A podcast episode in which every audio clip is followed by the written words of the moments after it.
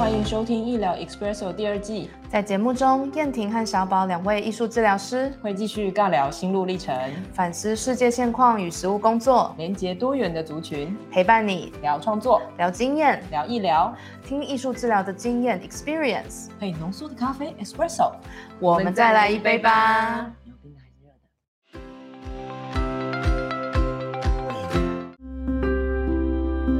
Hello，大家欢迎来到医疗 Expresso，我是小宝，我是燕婷。今天要跟大家聊的东西很有趣哦。哦，主要是因为，嗯，大家常常会问我说，到底艺术治疗是什么样子？就好像是说，案主跟治疗师在一个空间里面创作，这个很神秘啊。嗯，就是说不知道到底在干嘛，但是我平常又不能够。真的把这个过程讲出来，因为确实会牵涉到一些呃专业伦理啊跟保密的原则，所以我其实不太能够说跟个案到底具体而言在工作些什么。嗯，那只是说我觉得蛮有意思的就是。到底那个创作会长什么样子？对，可能会长什么？对，其实有很多可以说。那今天我们就不是用一个案例的状况，而是用可能在创作里发生了什么。那那个创作其实内在含有很多个人的心理动力，跟隐含的意识、潜意识的意义，没错，在里面。好，哎，所以大家呃，如果以前有听过我们的 podcast，大概会知道说，呃，我就是燕婷本身是。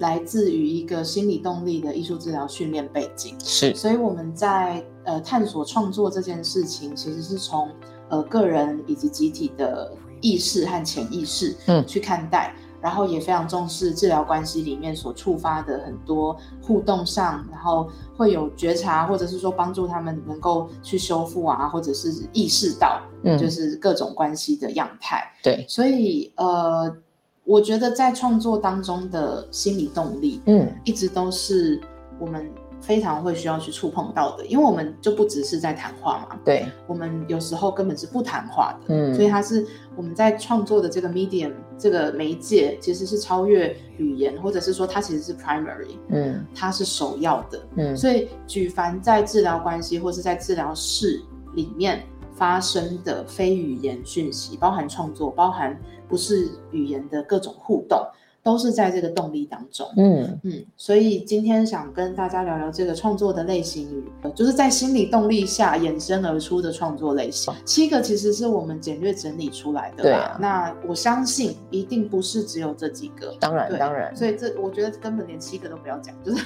就是我们我们就是讲了几个。哦，嗯，可能还可以继续想下去。对了，就是就是说。我觉得这几个类型大概是我在临床实务经验里面蛮常会碰到，呃，在艺术治疗发生的事情。嗯，对，所以我觉得绝对不是只有这些。对了，反正就是医疗 express 我们自己讲自己爽嘛，开心，所以我们就因为我就想说可以讲一个 lucky seven 啊，可以当成一个基本，然后可以后后面继续延伸，慢慢想下去。就大概有 lucky one hundred and fifty 也可以啊。对，就是就是让大家知道一下，就是这几个其实都是在实物经验里会碰到，但是一定会有其他的。所以所以就是还是欢迎大家可以在提出自己的经验啊，或者是呃写下可能你在临床工作上遇到的，然后也可以跟我们分享这样子。嗯，好好的，所以。呃，首先就是因为我常常跟儿童工作，然后一开始又跟幼儿工作，嗯，所以会发现到他们在创作的一开始，其实自发自自发创作都是一种很像在涂鸦，或者是很像在不知道在画什么的那种无意识的状态，嗯，对，所以一个一个类型叫做 scribbling，嗯，对，涂鸦，嘿嘿嘿，那这个其实在许多就是儿童心理学家。呃的观察当中，就是发现哦，这个涂鸦其其实并非无意义，所以它是一个发展过程当中很重要的的内涵。对，嗯，然后还有一些一些就是嗯概念，就是说，如果你在涂鸦的时候，其实你也是在跟你的呃潜意识或者是说你的无意识在互动。嗯，所以这些涂鸦其实是非常有趣的，反而从中可以探索到很。呃，深处或者说很潜意识的一些东西，比如说你看着你的涂鸦，然后投射，嗯，你说，哎，我看到一个一只马，或者是我看到一朵云，对，那这些东西就可以成为那个自由联想的一个素材。没错，嗯没错，嗯对。所以我我觉得涂鸦就想，你就你就想嘛，意识上不可理解，可是它其实潜意识充满意义。所以我，我、们怎么样保持那个距离跟接触？它已经被我们创作出来了，可是我们内在，我们意识上还不知道发生什么事，可是我们的内在知道嗯啊。所以在意识上跟潜意识上如何连接，就是刚刚燕婷说的，我可以先投射，嗯就是哎、诶我我觉得这个这个看起来像什么？嗯我的经验中是什么？然后后面就更多，它其实就变成大家应该也有听过的自由联想。嗯那自由联想就会引发很多素材，所以它就很像是一个点，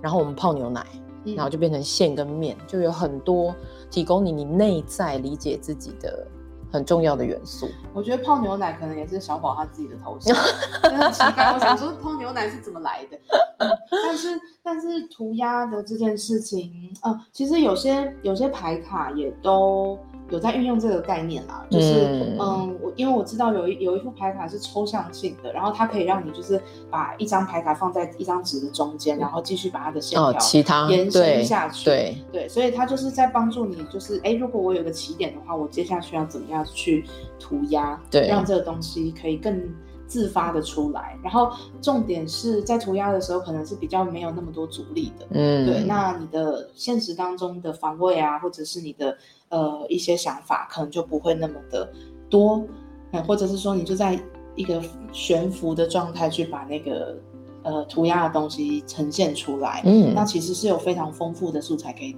可以探索的。对对对，好，那关于涂鸦就是大概是这样。那大家可以去查 scribbling，就可以发现到很多就是关于就是涂鸦的东西。嗯。好，那再来有一种是蛮常见的，在艺术治疗的实务工作当中叫做宣泄的类型，它是一种呃英文叫 catharsis，就是呃你把内心的无法言喻的一些感受，透过呃一种很过量的去或用力的去呈现的的呈现方式。嗯。那我觉得蛮常遇到的就是说使用媒材的过量。嗯。就嗯是说我非非常需要把很多的颜料倒出来，嗯。然后我想要就是浪费这些东西，嗯。或者是说我把整张纸都填满，对，那你可能是很用力的去画，对嗯。它基本上它会跟力气跟力道有关，所以嗯。这个跟就是当时创作者本身的内在动力非，常有关系。还。有速度，还有速度，嗯。对，还有时间，嗯。还有就是他可能呃需要的量，对我觉得那些都是呃在宣泄的这个类型里面很重要的呃 expression，就是一个表达。对，对，那嗯。这个宣泄它绝对绝对是有意义的，嗯。嗯，所以它就是我们并不会说哦，案主就是在把颜颜料就是倒上去，就是浪费颜料，或者是嗯说他可能就是在破坏这个这个创作，那就不是一件好事。嗯对，反而是说他每一个动作都是来有呃其来有自的动力，以嗯及他内在想要真实呈现出来的是什么样的一个状态。对，对，嗯。宣泄真的是蛮常见的。超多的，因为我们在呃创作的过程之中会有很多情绪嘛，嗯那那个情绪就是我跟我自己接触的时候很很容易就会开始有的，所以在呃宣泄里面，像刚刚燕婷刚刚说的，大量的嗯涂鸦、抹、嗯撕嗯、扯、嗯丢。好，然后或者是甚至在这个创作的过程里面，也会引发自己身体的一些律动或是声音。是都有可能被这一些一起连起来，所以创作既跟心理有关，然后它会透过一些动作、大力的动作、声音跟身体也连接起来。所以为什么这个部分会一直都是我们很重要要观察的部分？所以，呃，美彩被大量的使用，被呃很用力的我们说浪费，那个只是外在看到的东西。那你可以看到那个内在的东西，就是某一种过量嗯量的需求满意。嗯，然后他要表达某一种呃情绪的量或者是方向。是是，对，方向也是一个很好的提醒。嗯，对，那呃，宣泄的这件事情就好像是，呃，有些人想要去没有人的海边尖叫，好棒哦。对，那那个那个东西就是呃，在一个安全的前提之下，因为你其实不能够对着对着人尖叫，哦或者是对对着人哦攻击嘛。是所以宣泄的另外一个很重要的原因，就是我在一个安全的情况之下，让你可以把这些满溢出来的感受倒出来。是，对，倾倒出来的时候，你不但能够被见证，还能够被承接。，对所以这个宣泄是另外一个我刚刚想要加的。对对然后大家也想想哦，对，刚刚呃补充燕婷说的，如果今天我们没有选择在一个安全的嗯环境之下，那个尖叫就变成某种攻那个宣击对那个宣泄就会变成某种攻击了。这也其实很多都是我们人际误解冲突的来源，不是吗？哦是是，所以这个其实就可以连到我下一个很常见在实务工作里嗯的创作的类型，嗯就是 scapegoat，、嗯就是当戴罪羔羊。对我这样呃好，就是感谢你呃。当这个宣泄变成了有一个指向性跟攻击性的对象的时候，嗯，那个被投射的物件或人就变成了戴罪羔羊。对，因为其实你的情绪可能就是在在你自己的内在，嗯可是当现在你对面坐了一位艺术治疗师，你眼前又有一张白纸，嗯，那这些其实就可以变成接住你这些情绪，但是可能不是你情绪的呃主要，哎，怎么讲？主要来源，对，它不是 source，嗯可是它是 scapegoat，它是戴罪羔羊。嗯比如说，我其实在生气的是我的家人，嗯就嗯是我气的是我爸，嗯但是在创作或是艺术治疗的情境当中，嗯我就把这些怒气就是发泄在我的创作当中。哦对甚至有的时候它会变成一个对象的话，就会是对着治疗师。，对啊，所以就是我边创作边攻击对治疗师。嗯嗯嗯嗯嗯，对对对对对，所以所以当治疗师成为代罪羔羊，或者是说创作成为代罪羔羊的时候，因为其实我、嗯我我觉得最终还是一定会连接到治疗关系。可是嗯我想先回到说，如果创作本身成为那个代罪羔羊的时候，嗯那如何去很好的辨识出它可能是什么样的性质或特质的戴罪羔羊？嗯，或者是说，呃，他究竟是在对着什么样的对象？对这个其实是艺术治疗师很重要，或者说很厉害的一个功力。哦对啊对对，就是你要你要能够辨识的出来，哎，他今天的挫折到底是什么？因为他一直在嗯表达他对这个创作是非常的不满意的，嗯，然后也有非常的就是想要去跟动他或破坏他的那个冲动。对对，所以所以当你能够辨识到这些就是 scapegoat 戴罪羔羊的创作的时候，就会知道说，那他一定是有一个 substitute，他是代代替某样某样物件或是某个人、某个客体去做这个被承接的动作。对，嗯或是他某他自己可能内在的某个情绪也有可能啊，他不喜欢那个东西，哦，对对对，他就说我不喜欢他，我讨厌他，嗯他就要走开。但这个就会变成接接下来的那一种。嗯，对，所以戴罪羔羊的这个部分呢，就是我觉得是那只羊非常重要。对，哎就是就是就是创这只羊非常对对，就是一样一样。我们在说创作的动力是每件事情都是有意义的，每一对个过程都非常的重要。所以嗯，能够拥有戴罪羔羊的时候，一来就不会是攻击你自己，对，好，对所以你自己可以相对安全。嗯，那二来呢，这个戴罪羔羊，如果他又能够让你自己看见，比如说嗯你可以看见你刚刚在这个创作里面有多么挫折的时候，会对自己产生一种安全的距离。对，对，所以你看得到这只戴罪羔羊的时候，你就可以辨认出原来跟自己有什么关联，还可以连接回来，真的耶嗯，那个羊是很棒的载体耶。很棒的载体。所以艺术治疗师有时候会变成那一只戴罪羔羊嗯嘛，那。嗯，有的时候就是要承受住这个被被攻击，或者是说带这在带这个罪。因为我们真的每每天在工作里面，我们都是在承载着案主的移情。对，我非常非常熟悉这些移情，而且我还要在这些移情当中生存下来，然后稳稳的把他这些移情用他可以理解的方式，让他也试着觉察。对，哦。这这这是这是非常不容易的。真的，对，然后所以这个就是想连到下一个嗯。很重要的创作类型，我觉得它可能是偏向动力居多，因为嗯。它它是一种很优微的心理动力的防卫机制，它很优微，可它很对强烈哦它很。强烈，非常 对强烈，呃，叫投射性认同，对，就 projective identification。嗯那这个投射性认同在艺术治疗里面呈现出来的方式也蛮多的，但是通常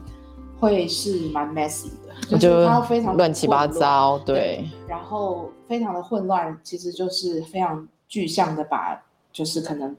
工作对象的那个内在的乱，或者是难堪，或者是呃难受，就是呈现出来。嗯，那我自己在安置机构里面。很常很常遇到这样的一种创作的类型，嗯，对，就是在一个嗯，客体关系非常的不稳，也没有办法建立很安全的依附关系的孩子，嗯，的内在其实有非常巨大的呃伤痛跟匮乏，都还没有办法被修复，对，所以其实我们说的。曾经我听过一个说法，说投射性认同就好像是一个黑洞。嗯嗯，那这个黑洞就是会把很会很强力而且快速的把某一些巨大能量，就是我不想要的巨大能量抽，就是它它它会先吸进去，再吐出来。吸进去，嗯，对，吸进去然后再吐出来。吐出来的时候就是对着治疗师，对，对着那个课题。对对，那嗯，所以通常会。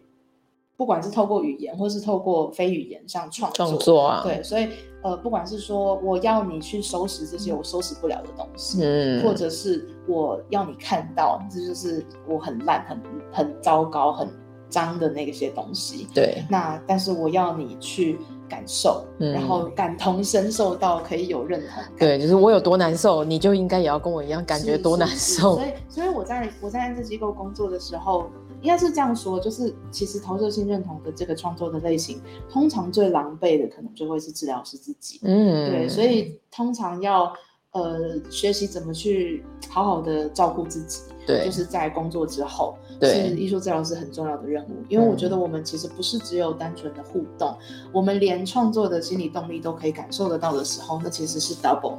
对啊，非常强烈的力道。嗯，对，所以所以在嗯。投射性认同的这个创作类型里面，其实也有很多很细致可以去去讨论的。当然，有些时候危机就是转机。如果治疗师能够从这样子投射性认同的创作类型，嗯，存活下来，我觉得那个对治疗关系与他就是对象的那个。安全依附的重建其实都是非常有帮助的。对，因为呃，黑洞抽吸然后重建之后是会创造出一个新宇宙的嘛。对啊，对，是一个一个新的能量的展开。对对对，但是我觉得治疗师在这个环节真的很重要，是像刚刚燕婷说，你得先认识，嗯，这是什么样，然后后面还有一个很很重要，哎，讲讲好像创伤知情，你要辨认。对啊，可以啊。你要辨认啊，你要辨认说它是什么，然后那个辨认后面又更多的是。呃，我要辨认这是我的，还是我的案主的？嗯，然后我的我要怎么照顾自己？对，案主的可能是哪些？对，然后我们一起的又是什么？是的，所以所以我觉得投射线中这个部分，它就是一一来，我当然还是要说啦，就是我们助人工作者要先照顾好自己。嗯，那可是过程当中你会发现，当你的案主可以，就是你好像把他某个东西召唤出来，嗯，显然就像我们刚刚说的步骤，显然你。应该是个够安全的课题，是是是哦，所以你够安全，他才能把这一些乱七八糟的东西向你展现。嗯，没错。然后向你展现之后，他也在尝试，因为也是我们刚刚说的那个宣泄的部分，他会不会得到过往他的经验是被攻击嘛？因为这是他过往的经验，没错。可是如果在你这里，安全的课题又创造安全的环境，嗯，它可以被看见，同时又被涵容。是这个就会就会是一个关系转化，所以为什么说头先认同它很优微，可它很强烈，就是在这个部分，它有个人的部分，也会有关系的部分。是那我们如何在这个里面是召唤跟被沾染？这大概是治疗师最常有的感觉了。嗯，就是哎，我今天怎么做完这个案组这么累？嗯，这么痛苦？是。我不是也觉得自己烂毙了，类似这种。我觉得其实其实这个也都是慢慢的要有意识跟练习的啦。嗯，对，就是我觉得我一开始在进入到安置儿少的工作领域的时候，又会，嗯，那个那个困难的程度真的会非常的 personal。对，就是我自己都没有没有办法好好的存活下来。对，但是我现在能够比较好的去辨认了，嗯，然后也能够比较好的去照顾自己在事后所需要的。涵容或者是空间，对，那当然就是如果能够有同才或者是督导的支持，这样对啊，要有人陪在我们身边，更安全的食物工作，对对。好，那接下来一个叫做升华，嗯，对的创作类型，呃，其实是弗洛伊德提出的那个 sublimation。Sublimation，对，就是就他是他是在创作中看到他已经不再只是本质的那个东西，他已经提升到另外一个 level，嗯，是有着象征，或者是说已经可以代表某些很重要的精神，或者开始产生某种神圣性，嗯，对，它是有被 lift，就是提高的感觉，嗯，有时候我们在创作中会发现这个提升跟自我的成长跟洞察。很有关系，所以他就会开始呈现出我能够把某一个东西创造出，呃，就是一种元素或符号感，它会变成一个自己创作当中很重要的个人风格，或者是个人的自我认同。嗯，对，那哇，我已经进进展到这么这么多了耶。对，所以其实是是很。呃，是很有历程的，对，就是你不太可能一下子就进入到升华阶段，对，那甚至有些创作的当中的升华也非常的情感性，是，就是在呃，比如说一开始这个感受可能是恨，但是慢慢的、慢慢的，它变成了就是嗯很长啊，中间可能经过无数次的投射性认同，但是就是开始变变成爱，或者是开始变成祝福，嗯，宽恕。慈悲，嗯，或者说对自己的同理，对这些这些升华的情感，其实也会伴随着创作跟你的内在动力发生。对，那刚刚说元素啊，或是象征，可能就会发变成说，呃，比如说日光在创作里面对自己而言是什么？对，像就是它最简单最简单的例子，嗯，对，所以这个动力是一个呃创作里面的转化，嗯，对，那这转化当中是一定需要历程的，对，OK，然后。好，所以升华。然后另外有一个叫做幸运符，嗯，它是分析式艺术治疗，就是比较荣格取向的艺术治疗才比较会提到的。所以我当时在英国也是有读到这个书。那呃，幸运符或护身符，它的英文叫 talisman，嗯，对。然后，哎，这个概念其实有点像是我们在创造一个。小小的课题，然后它承载着某些特殊的意义。嗯，有时候它是具有魔法的，就是对像引号下引号，但是被我们自己创作的。对对对对对对。所以，比如说最我现在想到最直觉的例子，可能就是晴天娃娃。对啊，对它就是带着一种我想要祈求晴朗的天气的一个祝福。嗯，对。那也有一些文化，可能就是呃做一个 worry doll，就是烦恼娃娃。嗯，它可以把。孩子的烦恼忧愁带走，嗯，或是害怕的事情，嗯，对，所以就好像是在这个创作里面已经加诸了某一种，就是呃魔法，对，它会变成什么东西，对对，然后它所承载的东呃的意涵已经超越说就是原本那个娃娃本身，所以它也是有一点点升华的成分在里面，但是它更多的物件。嗯，对，它更多的像是 object。嗯，所以你看，像我们刚刚讲回去，就是你们发现所有很多的创作都是在承载的某些东西。嗯，哦，我承载的这个希望跟祝福，或是我希望我难受痛苦的东西被带走。嗯，哦，那个承载的过程是是。对我自己也蛮喜欢让大家创作，比如说在工作坊的时候，就创作一个守护天使啊，嗯，或者是说可以有一个小小的我，对，那这些就是啊，小小的我那个是另外一回事啊，那可能是创造出某一个安全的课题，嗯，但幸运符或护身符这个东西也是一种很有趣的创作类型，对对，好像人们会自己创造出一些可以陪伴自己，或者是说呃让自己相信。某某些魔法或某些信念，嗯嗯，对，是的东西。那我这边的话，有时候也会带创作一些，创作完之后有点像勇气卡，或者是任何祝福自己的卡的类型。然后最后那个卡可以带在身边，放在包包里，就是跟你很接近。嗯，或者是你可以用手机照下来。对，然后。呃，其实它提供了另外一个，就是你可能是需要的时候，规律的反复去看它，嗯嗯，然后所以那个规律跟反复，呃，会让我们的心情就是回到一个比较平静，嗯，然后又告诉自己说，哎，我有记起这个力量，因为有时候时候我们不是不记，我们不是不知道，对，我们不是没有，我们是不记得，是，所以透过这个历程，刚好也帮助我们可以更好的提醒说，我有这个力量在我身上，我需要再一次看见我自己。没错，没错，所以刚刚提到的规律跟就是，嗯，好像提到规律嘛，对规律，慢慢的就重复重复，对，让我们让我们呃连到我们从最后一个想要讲的动力，就是帮助自己。其实那个内在的动力其实是自我调节，对，内在的动力是 self soothing 跟 self regulation，对，对，它是一种运用创作的方式来安抚自己，或者说帮助自己平缓下来，嗯，的一种内在动力，嗯，那。呃，通常最近几年不是很流行那种正念艺术创作啊，缠绕画啊，曼陀罗啊，对，着色画，对，其实都是透过这样的动力，对，就是这个概念，对，就是透过这样子，能够让自己有意识的去保持某一种规律的接触，嗯，那透过创作可以拥有的就是安定自己的力量，对，对，其实是这样子的一个过程，嗯，对，所以我觉得今天在这讲这几种创作的类型跟动力啊，我觉得都还蛮令人。开心的，我就觉得说艺术治疗的内涵真的非常的丰富，超多的。我也觉得我很喜欢心理动力，对我很喜欢用心理动力来观察，就是各种创作的类型。对对，所以也跟大家有一个分享。嗯，如果在你自己的创作时间啊，或者是你跟你的服务对象工作，有一些自己的观察或是好奇，嗯，欢迎跟我们欢迎跟我们说哟，欢迎留言给我们，我们会非常开心。是的，好的，今天就到这边啦，下次见啦，拜拜，拜拜。